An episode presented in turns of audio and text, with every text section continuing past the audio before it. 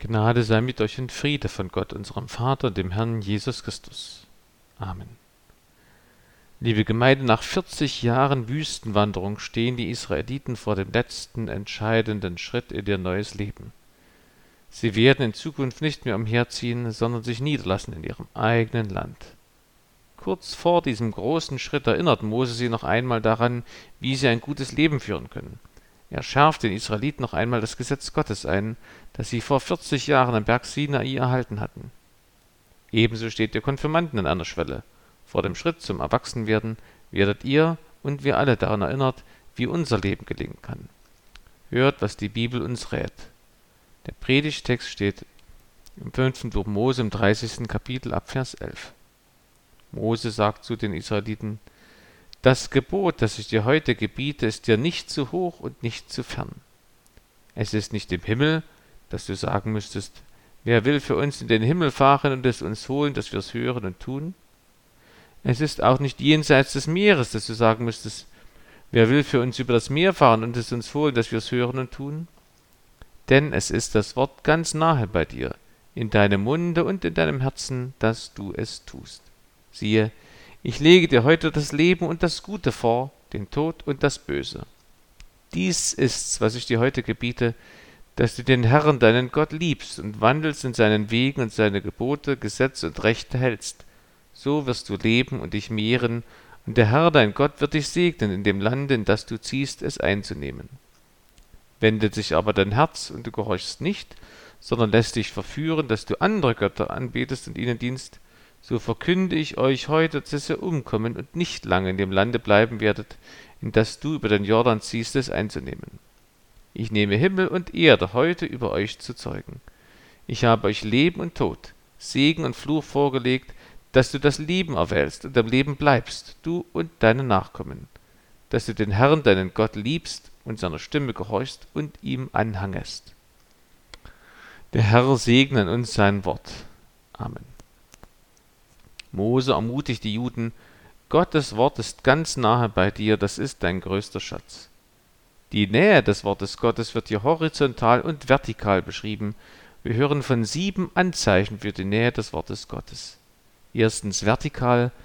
Gottes Wort steht nicht in den Sternen, so dass es die Menschen gar nicht erfahren und verstehen können. Oder dass es sich die Menschen unmöglicherweise holen oder sogar von Gott stehlen müssten, wie Prometheus den Göttern das Feuer stehlen konnte. Zweitens horizontal. Gottes Wort ist nicht am Berg Sinai zurückgeblieben oder nur bei weit entfernten Völkern zu finden. Vor den Griechen gab es in Mesopotamien Mythen von Helden, die weite Strecken übers Meer fuhren, um eine göttliche Weisung und Regeln fürs Leben zu holen, für die ganze Menschheit oder gar das Leben selber zu holen. Das ist alles nicht nötig, denn Jahwe liebt sein Volk Israel und gibt ihm sein Wort und Gebot, es ist ihnen nahe. Drittens, so nahe, dass es in ihrem Mund ist. Damit ist gemeint, dass sie immer, wenn sie laut die Bibel lesen, Gottes Wort im Munde tragen und dass das Wort Gottes von Mund zu Mund, von Mensch zu Mensch, von Generation zu Generation weitergesagt wird. Und es soll sogar so nahe sein wie in ihrem Herzen, im Sitz ihrer Seele und ihres Willens. Damit ist zugleich ausgesagt, dass es nicht darum geht, öfter mal Herr, Herr zu sagen, wie später Jesus kritisierte, sondern dass das Wort im Munde eine Herzenshaltung wiedergibt. Das Herz steht dabei symbolisch für den Willen, der Mund für den Verstand und die Tat. Wie es Jahwe durch Mose den Juden ja schon am Anfang des fünften Buches Mose befohlen hatte. Höre Israel, der Herr ist unser Gott, der Herr ist einer. Und du sollst den Herrn, deinen Gott, lieb haben von ganzem Herzen, von ganzer Seele und mit all deiner Kraft.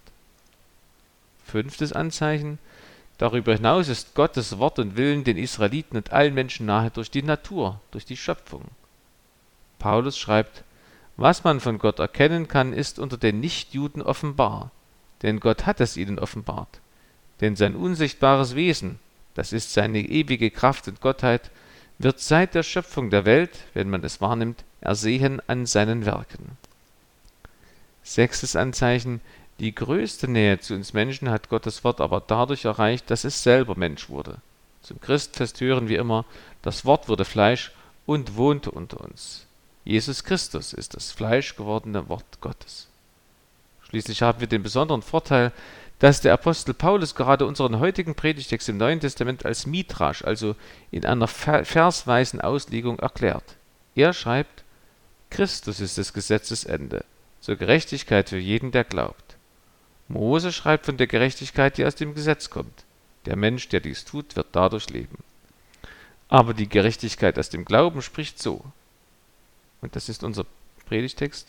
Sprich nicht in deinem Herzen, wer will hinauf gen Himmel fahren, nämlich um Christus herabzuholen, oder wer will hinab in die Tiefe fahren, nämlich um Christus von den Toten heraufzuholen? Aber was sagt sie? Das Wort ist dir nahe in deinem Munde und in deinem Herzen. Dies ist das Wort vom Glauben, das wir predigen. Denn wenn du mit deinem Munde bekennst, dass Jesus der Herr ist und glaubst in deinem Herzen, dass ihn Gott von den Toten auferweckt hat, so wirst du gerettet. Denn wer mit dem Herzen glaubt, wird gerecht, und wer mit dem Munde bekennt, wird gerettet. Paulus setzt das Wort Gottes mit dem Sohn Gottes Jesus Christus gleich. In seinem Wort ist uns Gott selber nahe. Damit erklärt er auch die Unmöglichkeit und Unnötigkeit, dass Menschen das Wort Gottes vom Himmel holen. Sie können es nicht und sie brauchen es nicht, denn Gott kam selber vom Himmel auf die Erde. Dasselbe trifft auch auf die Tiefe und das Meer zu. Beides stand früher für das Todesreich. Kein Mensch kann in das Reich des Todes gehen und von dort alleine zurückkommen. Aber der Gott Jesus Christus kann es und hat es getan. Ja, noch mehr, er ist nicht zurückgekommen, sondern in einem anderen Leben herausgekommen. So ist er auf eine neue Weise zu uns gekommen, so dass er hinfort nicht stirbt.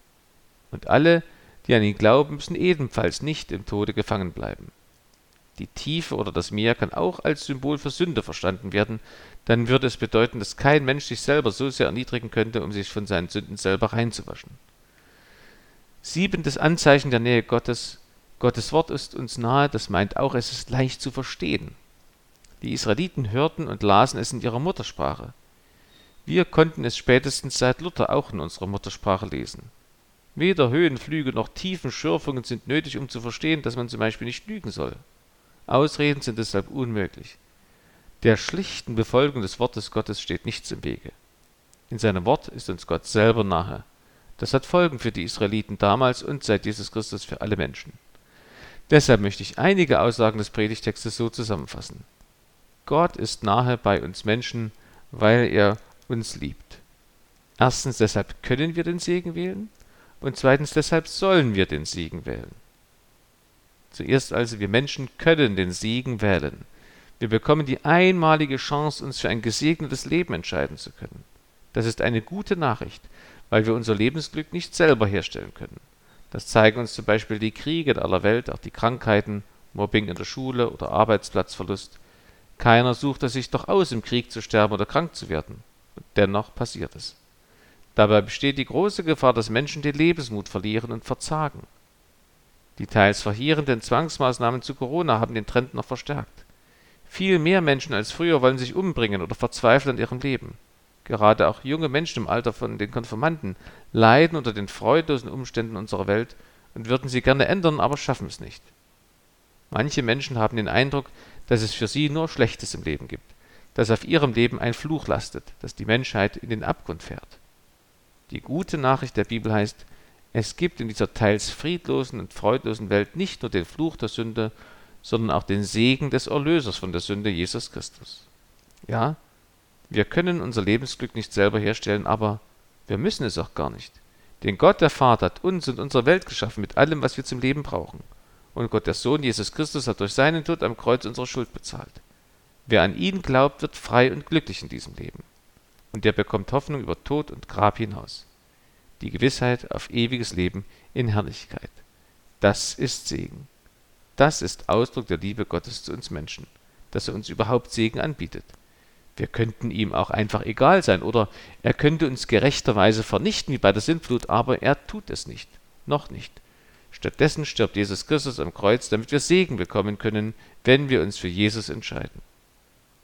Es gibt Hoffnung in dieser Welt. Es gibt Hoffnung trotz dieser Welt, es gibt Hoffnung für mein privates Leben.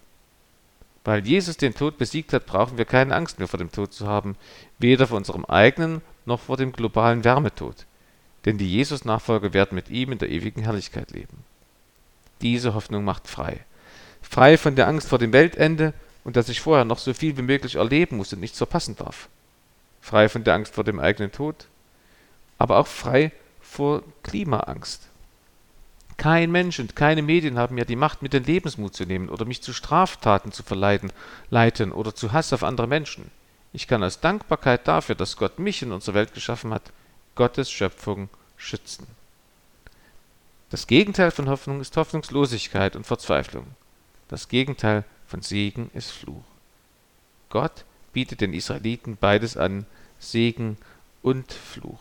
Sie können wählen und sie werden daran erinnert, dass der Segen untrennbar mit Gott verbunden ist, denn der spendet den Segen. Deswegen beinhaltet die Entscheidung zwischen Segen oder Fluch auch die Entscheidung zwischen Gott oder Nicht-Gott, beziehungsweise anderen Göttern. Ich kann mir vorstellen, dass die meisten Menschen heutzutage nichts dagegen hätten, Gottes Segen zu bekommen. Aber sich dafür für Gott zu entscheiden, das wollen sie nicht. Gemäß dem Sprichwort, wasch mir den Pelz, aber mach mich nicht nass. Den Segen Gottes nehme ich gerne, aber Gott selber, den brauche ich nicht. Das kann man zwar denken und wollen, aber das funktioniert nicht. Denn das bietet Gott nicht an. Das ist gar keine Option, die ich wählen kann. Und wenn sich jemand heutzutage fragt, wieso läuft in meinem Leben so viel schief, dann kann er sich eine weitere Frage stellen. Habe ich mich schon für Gott entschieden, damit ich seinen Segen bekomme? Die Entscheidung zwischen Segen oder Fluch beinhaltet auch die Entscheidung zwischen Gott oder Nicht-Gott, beziehungsweise anderen Göttern. Für die Israeliten damals war das eine Verlockung, weil es in dem Land Kanaan, in das sie gerade einziehen wollten, bereits Götter gab, fremde Götter. Wir heute stehen in derselben Gefahr. Jesus Christus ist mitnichten die einzige Option, wonach Menschen in Deutschland ihr Leben ausrichten. Ganz im Gegenteil, eine kleine Gruppe von Menschen wählt Jesus Christus als den Bestimmer ihres Lebens und bekennt, dass er ihr Chef ist, ihr Herr. Der große Rest folgt anderen Göttern, auch wenn sie das vielleicht nicht so nennen. Die jeweils oberste Priorität im Leben eines Menschen, die kann man auch als Gott bezeichnen. Jeder Mensch hat so eine oberste Priorität, das Wichtigste, wonach er sein Leben ausrichtet, ob er das jetzt nun weiß oder nicht weiß, ob das bewusst oder unbewusst geschieht. Das kann zum Beispiel sein, Geld verdienen. Deshalb warnt Jesus auch vor der Vergötterung des Reichtums. An, eine andere höchste Priorität kann neben dem Geld zum Beispiel auch sein, Hauptsache gesund sein und bleiben. Hauptsache bei so vielen Menschen wie möglich gut angesehen zu sein. Hauptsache keinen Ärger bekommen. Hauptsache keinen Stress haben und sich nicht abrackern müssen. Hauptsache besser sein als mein Nachbar oder meine Geschwister oder Eltern und, und, und. Diese Lebensziele sind allesamt nicht verkehrt, teilweise sogar sehr gut. Allerdings nur, wenn sie nicht die oberste Priorität im Leben eines Menschen erlangen, sondern höchstens die zweithöchste. Denn die oberste Priorität, das Wichtigste im Leben, der Wichtigste in meinem Leben will Gott sein. Dann gelingt mein Leben. Dann erlebe ich Segen. Weil Jahwe uns liebt und uns seinen Segen zukommen lassen möchte, will er, dass wir uns nicht für andere Götter entscheiden, sondern für ihn. Da bin ich beim zweiten Aspekt der Predigt. Gott ist nahe bei uns Menschen, weil er uns liebt. Deshalb können wir nicht nur den Segen wählen, wir sollen auch den Segen wählen. Schon das Angebot des Segens ist Zeichen der Liebe Gottes zu uns Menschen. Ebenso ist es ein Ausdruck der Liebe Gottes zu uns, dass Jahwe leidenschaftlich darum wirbt, dass die Juden und alle Menschen den Segen wählen, dass sie ihn wählen. So wie Eltern ihren Kindern aus Liebe nur das Beste raten, so rät Gott euch Konfirmanden und uns allen, ihn zu wählen und mit ihm den Segen. Wie macht man das aber nun, den Segen Gottes zu wählen? Im Predigtext steht, ich nehme Himmel und Erde heute über euch zu zeugen. Ich habe euch Leben und Tod, Segen und Fluch vorgelegt, dass du das Leben erwählst und am Leben bleibst du und deine Nachkommen, dass du den Herrn, deinen Gott, liebst und seiner Stimme gehorchst und ihm anhangest. Wenn ich den Segen Gottes wähle, dann entscheide ich mich dafür, Gott zu lieben, Gott zu gehorchen und Gott anzuhangen, also ihm nachzufolgen. Ja, man müsste den Satz eigentlich umdrehen, damit wir ihn im Zusammenhang mit der ganzen Bibel richtig verstehen. Jahwe will nicht, dass wir ihn notgedrungen akzeptieren, um seinen Segen abzugreifen, sondern er will, dass wir ihn lieben. Die Folge davon ist sein Segen. Unsere Liebe zu Jahwe erarbeitet den Segen nicht. Ich habe ja schon vorhin gesagt, dass Gott es ist, der uns den Segen erschaffen hat, unser Leben durch die Schöpfung und unsere Befreiung durch Jesu Tod am Kreuz und seine Auferstehung. Nein, wenn wir Jesus lieben, dann ist das der Vorgang, um den Segen Gottes anzunehmen und wie ein Geschenk auszupacken, damit er in meinem ganz persönlichen Leben wirken kann. Denn Gott bringt keine Zwangsbeglückung. Gottes Segen bekommen die, die Gott lieben. Und Gott sagt noch genauer, was es heißt, ihn zu lieben. Es heißt auch, ihm zu gehorchen, also zu tun, was er in seinen Geboten sagt. Dazu muss man sie natürlich erst einmal kennen. Um Gottes Willen zu tun, muss man sein Wort kennen, wo sein Wille aufgeschrieben ist. Bei den Juden gibt es eine Handlung, die unserer Konfirmation ähnelt. Sie heißt Bar Mitzvah, Sohn des Gebotes Gottes. Das ist dasselbe Wort wie in unserem Bibeltext. Ein Sohn des Gebotes Gottes ist man, wenn man es kennt und tut. Unsere evangelische Kirche hat mindestens zwei Hauptprobleme unbekehrte Pfarrer und unbelehrte Gemeinden also Christen, die die Bibel fast nicht kennen. Gottes Wort kennen heißt, es selber gelesen zu haben. Wie kann man sonst zum Beispiel den Pfarrer bei seiner Predigt prüfen, ob er seiner Ordination gemäß handelt? Wie will man die biblische Lehre von einer Irrlehre unterscheiden können? Wie will man mündiger Christ sein, wenn man gar nicht das Wissen hat, um selbst eine Entscheidung über eine Lehre treffen zu können? Also lest mit euren Kindern auch gemeinsam Bibel, trainiert mit ihnen, wie man täglich die Bibel liest, unabhängig von Laune, Tagesform, Wetter und Gesundheit. Ohne Bibel kein Christ. Gott und seinen Segen zu wählen heißt, ihm zu gehorchen. Dadurch wird auch klar, den Segen zu wählen bedeutet nicht ins Schlaraffenland umzuziehen, sondern ein aktives und erfülltes Leben zu leben. Menschen, die sich für Gott entschieden haben, haben auf der Welt viel Gutes bewirkt. Die naturwissenschaftliche Forschung fand bis vor 200 Jahren fast ausschließlich aus Liebe zu Gott stand.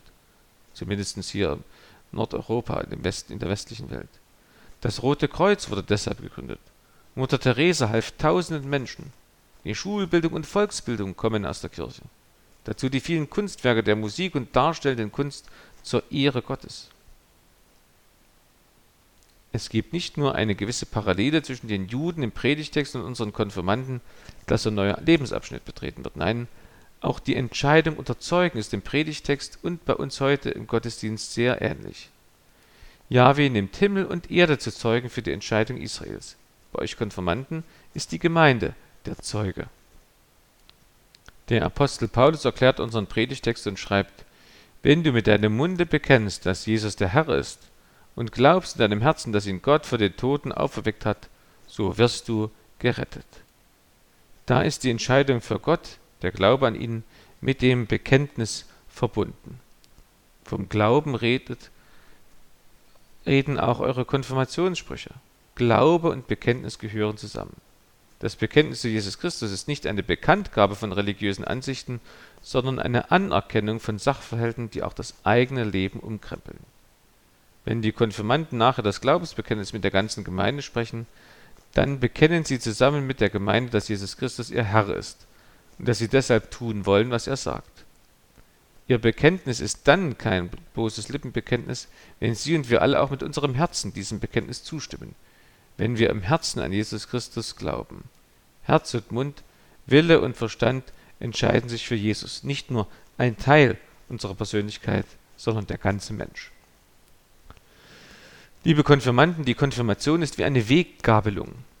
Entweder ihr fahrt mit eurem Lebensauto in Richtung Leben, also in Richtung Gott, oder in Richtung Tod von Gott weg.